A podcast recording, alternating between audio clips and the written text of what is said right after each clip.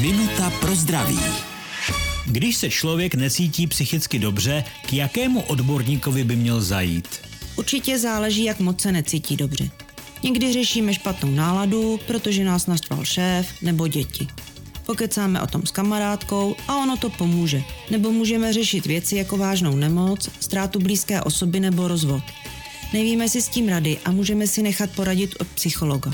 A potom jsou stavy trvalého smutku, ztráty chutě do života. Když si člověk připustí, že má depresi, měl by navštívit psychiatra, což je lékař, který může předepsat i léky. Nebo to minimálně probrat se svým praktickým lékařem a společně zhodnotit, jestli psychiatra vyhledat, nebo některá antidepresiva může napsat i obvodní lékař. Minutu pro zdraví pro vás připravila doktorka Irena Zimenová.